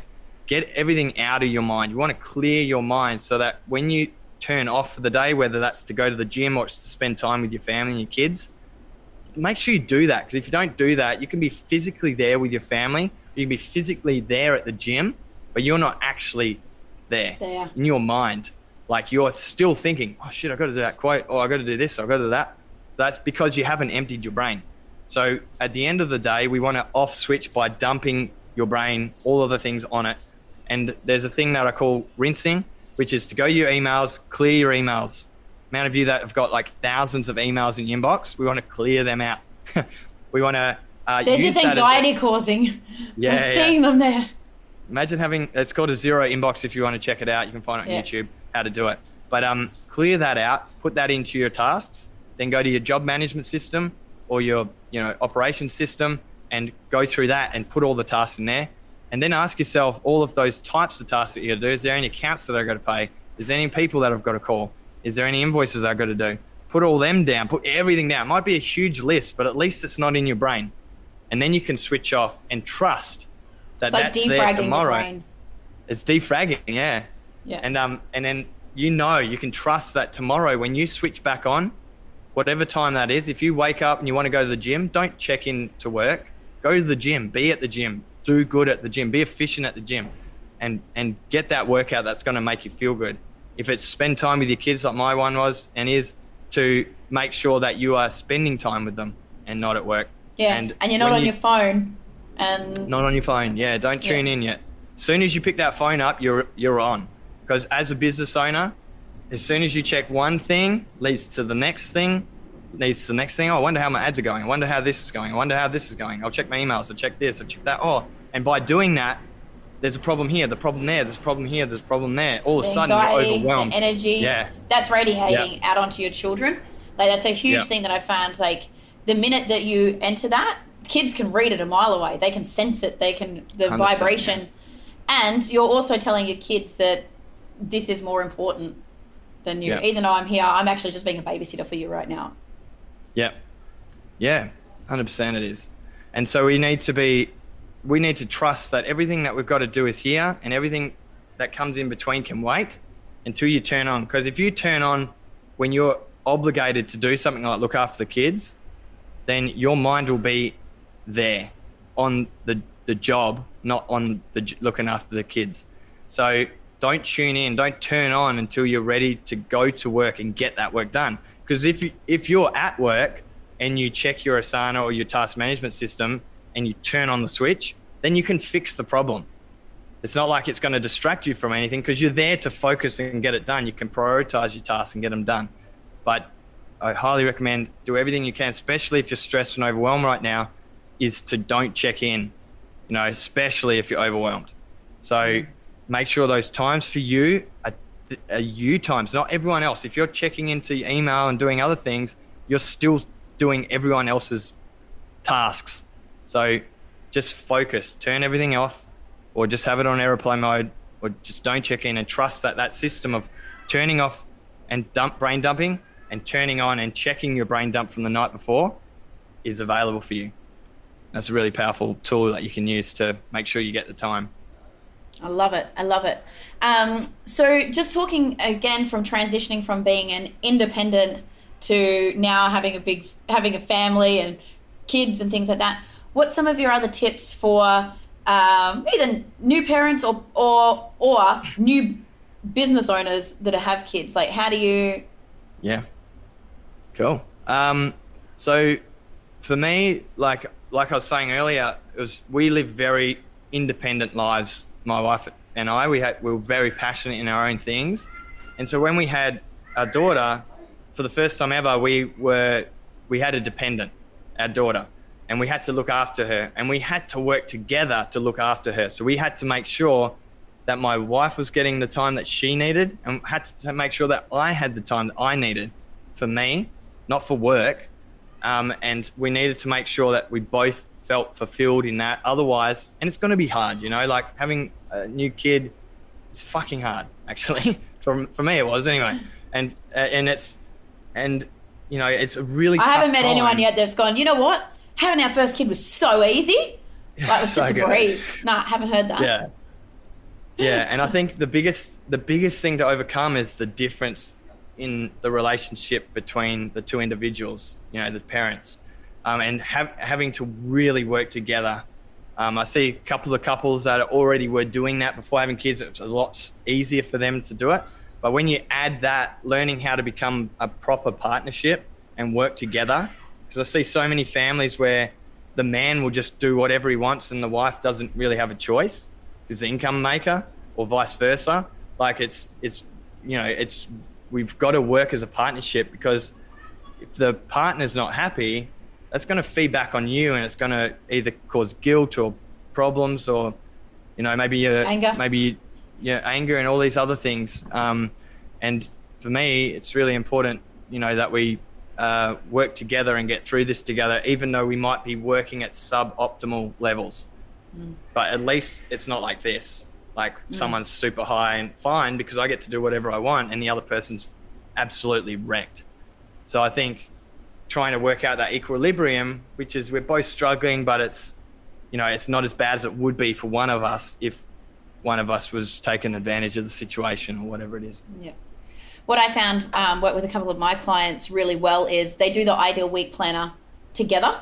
So they haven't they have their yeah. basic one that that's you know the baseline that they try to work with but every sunday night they sit down as as a team and go right what's your week like what energy level do you have where are you at like does someone need to pick one up or the other one up and they make the plan together so there's open communication around how they're feeling or the stress levels or you know i need a little bit more me time this week because i'm falling flat or i need yeah. to be able to do this and then and then that that opens up those lines of communication and really helps them move forward as a unit and then stops that oh pissed off if i can't do this because um, because there's more mm. connection around that what do yeah. you and what do you do? Yeah sorry go. I was just saying 100% yeah you've got to do yeah. it together. Um, because otherwise one person will think that they need this and the other person needs completely the opposite and they're pulling against each other where open communication would solve that problem. Um, especially when it comes to we do a lot of goal setting um, and vision planning and stuff like that in our academy as well, where we we want to make sure that the business. Like I've got a story where we set we set up this five year future set journal entry for our guys. We say, go ahead, write your future, what you're going to be doing, what does your life look like, five years time, absolute dream come true. Write it down. And we had one of our clients come back and he goes, man, I'm so excited. I'm gonna be doing this, this, this, and I'm gonna have this. I'm pumped, like so excited. I'm like, man, have you talked to your wife about that? He's like, nah. I was like, I think you Might should go and talk to her. Yeah. And then I just had a feeling because I knew his, I knew about his wife and all that. And he, so he went off, and the next day she shot me a message like, man, I had the biggest fight with my wife last night. Um, I was like, man, just sit down together and do it together. And they did it together, and there was compromises, but at least they were both synergizing on a future that they both were heading towards. You know, Yeah. for uh, rather than pulling apart from each other. I um I've been doing the the future visioning exercise for a really long time in a lot of different communities as well, and this is something I've seen has been a huge. Uh, could be a huge problem in relationships because, especially if one is predominantly a um, caregiver and the other one is a business owner, they go and set their vision. They don't communicate it at all, and they're going hang- hammer and tongs at it Yeah. at all costs. This person has no idea, and it's not the journey they wanted to be on in the first place. And they don't even know what the friction is. This person's getting pissed off because they're not helping, or they don't understand why they've got to work so hard. And it just turns into a disaster. So I think that Yeah. that importance of doing this stuff together and getting that the family unit working, rowing, you know, our coach talks about getting the boats going in, in the right direction, right? Like getting getting the mm. family boat unit all rowing in the right direction rather than you've got someone with an anchor down, you've got someone going another direction. It's just it causes so much disharmony, and in the end, it's what we see a lot of why a lot of relationships break down, right? Yeah, it def- it reminds me of uh, an experience I had feeling like I needed to keep building the business more and more and more. Um, and I opened up about it to my wife, and she's like, "It doesn't matter. Like, it doesn't matter if nothing else changes." And then reading Stoicism as well, and being okay with the present moment as it is. And the way that I changed the script for myself, because I was like, I need more because by having more, we live a better life. But the moment, it was like instant. The moment I said, if I have no growth from now, like we just have the same amount of profit, we live the exact same life. I have my two kids, I've got my wife, I've got my friends, and we live the exact same life we live today forever, then I'd be happy. Hmm. And this, the moment I decided that within myself, the choice there, it was like instant relief. It just all of a sudden melted away. Like, and then the crazy thing was, after that moment, everything just exploded. Like, I'd become so content with my life that I became relaxed and I became more approachable and I became a better, you know, server to my clients and my employees. And I was just better in general to everyone around me and everything exploded and I didn't even try. So, you know, that that contentment within yourself around your effort and to know that you're doing the best you can. As long as you know you're doing the best you can, don't focus on the things you can't change. Because so many people focus on, oh, it's the weather shit. I feel bad because the weather's shit. Like, you can't change the weather. Like, that's your choice. Yeah. So we need to focus on the things we can change, not the things that we can't change. And if your situation, like coming back to when we're talking about, it's not you, it's not me, it's the situation. If the situation is you've got a baby right now and you can't change, you can't just throw the baby out. If you've got a baby, that's the situation. So work around the situation. You can't mm-hmm. change that. Don't get angry at that. Work around that situation. So what can you do to, to do the best you can, or just know that you're doing the best you can in the situation you're in. Yeah, I love that. But I think the, the biggest difference there is if, if you're into energies and things, you stopped coming from a scarcity energy. And therefore, you're probably not making desperation calls. You're not being busy, being busy because you think that that's what you need to do to get ahead. When you're coming from that place of actually abundance and not not just the wanting, that energy then radiates out of you, and you're able to actually call in far more of that, right? So when we have gratitude mm. and we we are looking for the positives, we see more positives, and that then attracts people to you. Like you said, better customers, better staff, better um, situations, and your friends rise and then that that everyone just starts stepping up and that's when it you know that's when it starts pouring all of the good stuff instead of pouring all the shit because what you think you attract right yeah yeah i think um by finding that you know that appreciation in the present moment like a, a lot of the time you take things that you have today for granted and a good way to really get yourself to feel when you get used to journaling a great thing that you can do is a thing called it's a stoic practice and it's called negative visualization. I don't know if you've heard of this. So it's like fear setting. Right. It's like a, a situation.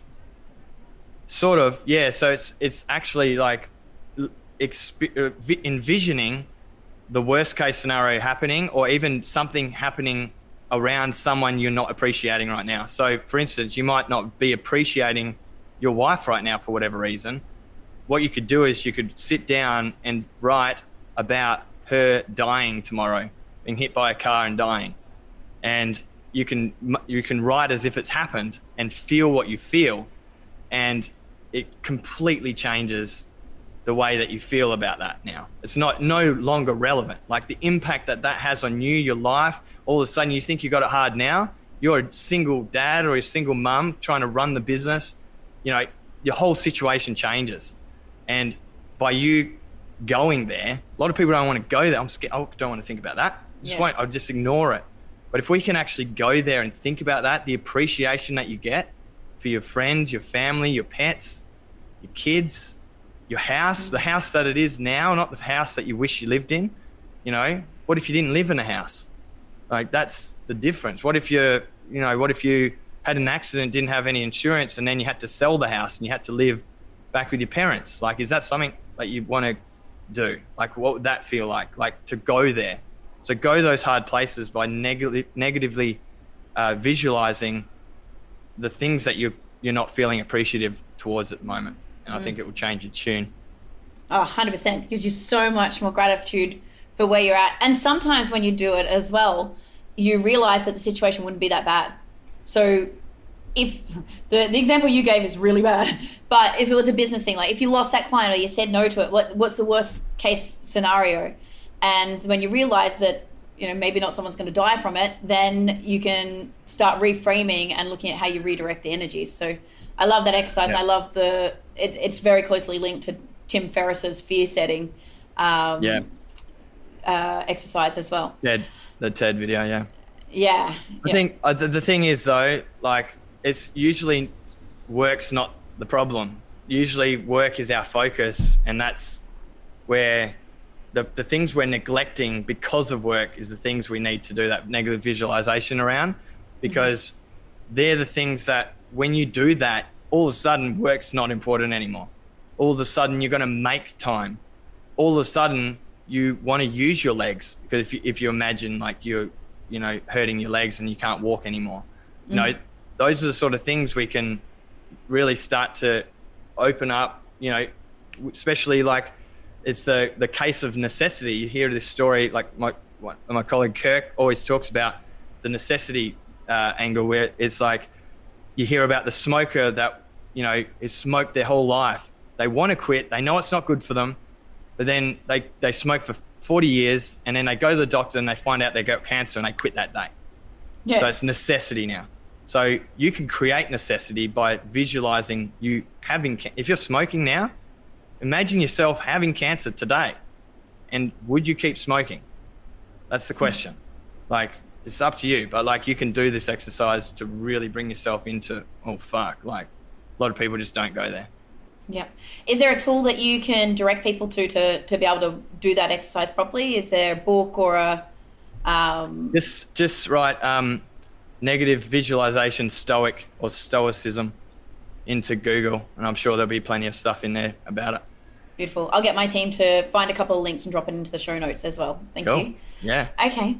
Um, I want to just do a couple of rapid fire questions to to bring us home. Um, can you tell me the book that you would that you most recommend, or give as a gift, and why? I've got a couple. Um, how to win friends and influence people to help you become a better communicator uh, and to learn how to listen. And when you can listen, you can solve the problems of the person that you're uh, trying to help. So a lot of the time we go in and we try and fix a problem that's not actually a problem. so we in that book you learn how to ask the questions um, that will, you know, you ask a lot of questions first, and that's going to enable you to hear the problems, uh, and then you whether it's to make a sale, for instance, if you go into a, a business meeting for a new client, you might walk in. Here's two scenarios. You walk in. First scenario. So um, tell us about your business. Yeah. All right. Well, we um, you know, fast. We we charge cheap. We do this. We do this. We do this to do this. And that customer goes, oh yeah, cool. Well, our electrician or our plumber already does that. You know, um, and so they're they're not impressed by you. But if you if you sat down, here's the second scenario. You sit down and they go, oh, so tell us about your business. I'd love to. But first, I'd love to hear about you guys. So, what are you finding are the biggest challenges at the moment with your tradespeople? Um, this, this, and this. Okay. And why is that such a frustration for you? Oh, because of this, because of this, and because of this. All right. Well, the great thing is our team does this, this, this in this way so that you won't have that problem anymore. Oh, great. Great solution. So we're, we're able to go in with the exact information that, and you can tailor your pitch around what they actually need rather than you just going in and talking all the time. It's a great tool for being better friends, better partner, better parent. Uh, highly recommend that book. It's my Bible. Uh, the other one I'd recommend is Ego is the Enemy. Um, so, yeah, by um, Ryan oh, Holiday. Ryan Holiday, yeah, sorry, Yeah. mind blank. Um, so, Ego is the Enemy was came at that time when I was really struggling, um, and I was reading that and introduced me to Stoicism. So it's a great introductory path, but I learned that ego isn't being like, hey, look at me, I'm the fucking best. Like that's what I thought ego was. Ego is just your self talk. Ego is just what you think of yourself, you know? And so when we start to understand that we potentially are lying to ourselves and we need to open up and be honest and transparent, then that's when we can grow. And so that's why I recommend that book as well. Beautiful.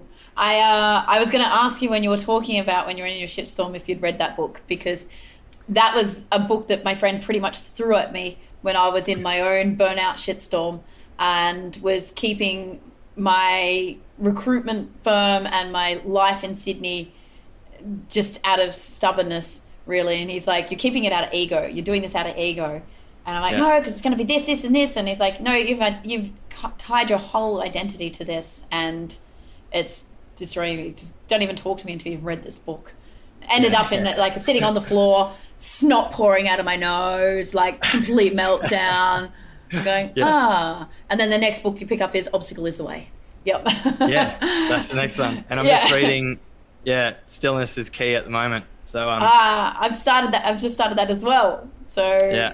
Yeah. there's I an app you can get Holiday. for, uh, there's a book, uh, an app, sorry, called The Daily Stoic. Um, Oh, and- really? Yeah, and he's got a podcast now. He reads The Daily Stoic every day. It's only like three minutes a day. Yes. It's like a three minute ex, ex, ex- extract from the book every day. Um, Yep. So it's the Daily Stoic podcast, or there's an app that has it as well. And there's actually a Daily Stoic journal you can do on your phone now if you wanted to just get amongst that. Oh man, I'm gonna get that because my friends came here the other day, and Andrew, my friend, he's always carried, had the Daily Stoic with him. But Jenny turned up with the book, and I'm like, I've been getting called, so this is just my anchor because I don't like having the physical books with me all the time. That's I'm gonna get the app for sure. Uh, Cool. Okay, cool.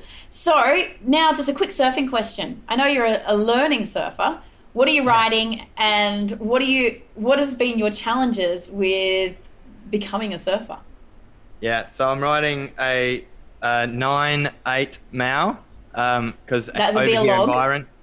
Yeah. um, so over here it's um, some really long waves. They're really really long. You can ride them for ages over here. So um, it's a great place to start. Everyone that's local here, it's the surfer, recommends starting with that and then coming down to a smaller board. Um, I've sort of uh, played around with some smaller boards as well, just um, you know, standing up and going out to like Broken Head and getting smashed. And I sort of, I, re- I really enjoy being dunked, like being held underwater in the wave and just letting loose and relaxing and letting the wave take me until I could come up for a breath, um, which you know, I'm doing a lot around breath work at the moment, which has been, man, just mind blowing the stuff that I've been learning around that. If you want a good book to read, which will might blow your mind, Breathe and Ox- The Oxygen Advantage. Those oh. two ah. books, yeah, check them out. They're like wow, mind blowing. Um, but anyway, um, so I think with the surfing, um, yeah, I've, I've just, uh, I think the best thing is just consistency and going out. I, I remember just not being able to stand up very well, not being able to stand up, not being able to stand up, not being able to stand up. And then one day it was just like, boom, I'm up. Like, oh, I've got this now all of a sudden. Um, so I think it's just consistency and, and giving it your best shot. And I'm no nowhere near any good, but I'm going to keep practicing and hopefully I get better over time. Get what do you think? what What do you think was the the thing that made the difference that day when it was like, oh, all of a sudden I'm up? Um, I think I was just more relaxed. You know, I was just out there to have a swim, and I knew I'd just get smashed. So I was just ready to be smashed, and I just wasn't trying so hard. And it sort of, you know, I just I was just up and riding, and I remember that feeling like everyone's probably remembers the first time when they cut across the front of the wave, and you're riding, and the wave's crashing right there, and I felt that, and I was like, "Oh, I'm in!" Like I'm the, in. The stoke, the stoke. Yeah. Um, oh the, reason, the reason why I asked that question, yeah, shuckers.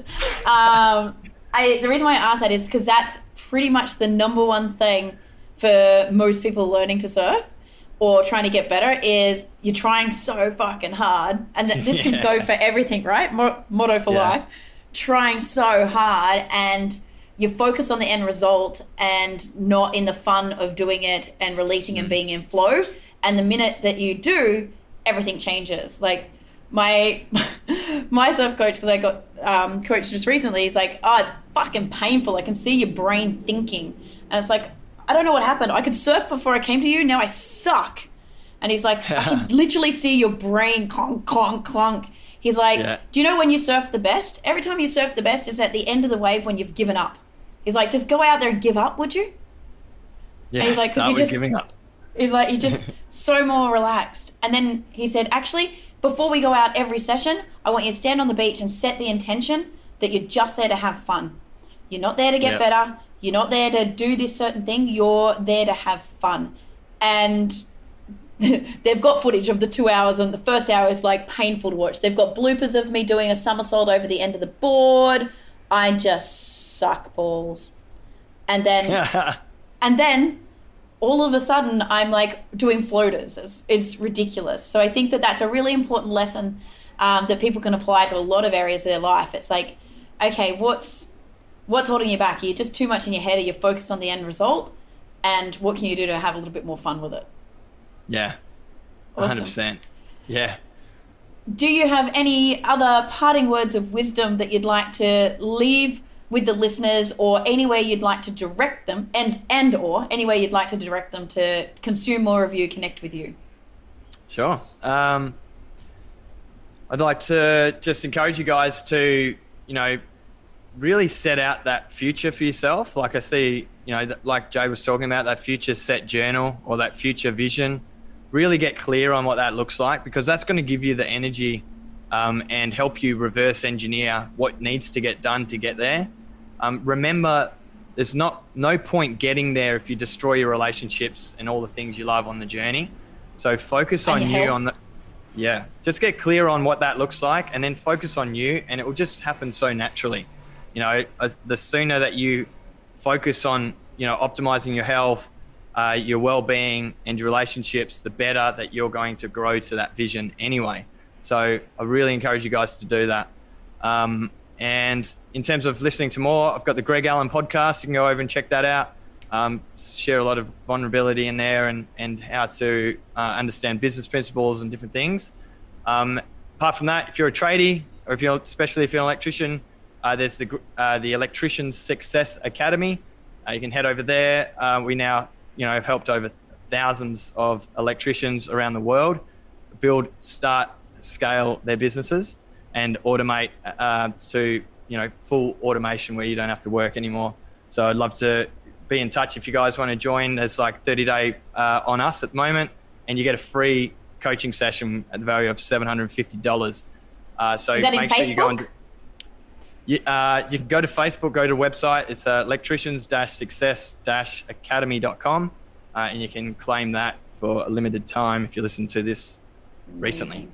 Uh, I'll yeah. um Yeah. I'll pop the links in the show notes for everyone as well. So um yeah, don't worry about that. But if you are in there, the reason why I ended up with Greg on the show today is we're in a coaching program together and I was looking for some help and he would just freely jumped on a call with me, talked me through how he's working with his members, creating Facebook groups and doing things. He just absolutely wants to see people win. So jump over onto the Greg Allen podcast, check out some of his stuff because yeah, he's good at humaning and I I know that he will share his wisdom with you and help us all rise.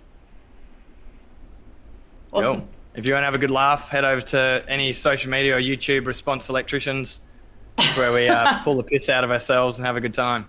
I love it. I love it.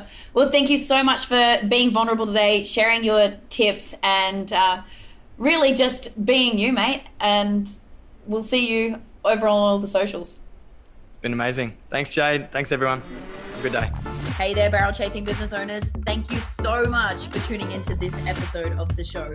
What I would love for you to do, if you feel like you got any value or entertainment out of this episode at all, is to leave us a five star review and comment below so that we can share the message and impact as many business owners like you as possible. Thanks. I just want to let you guys know we've got an awesome offer where we're giving away one month free Academy Mastermind membership. That's on us, $276 worth of value, and a one on one coaching session valued at $750 to ensure that you have the best year yet. We want to make sure that we help as many people and electricians as possible this year. Make this an awesome year, less stress, more freedom, and bigger amount of growth with a better game plan and less mistakes. So if that sounds like something you want to jump onto for a limited time, go to sign up at www.electricians-success-academy.com and use coupon code 2021 at the sign up process and you'll get that $1,000 worth of coaching absolutely free. Thanks so much. I'll see you guys soon.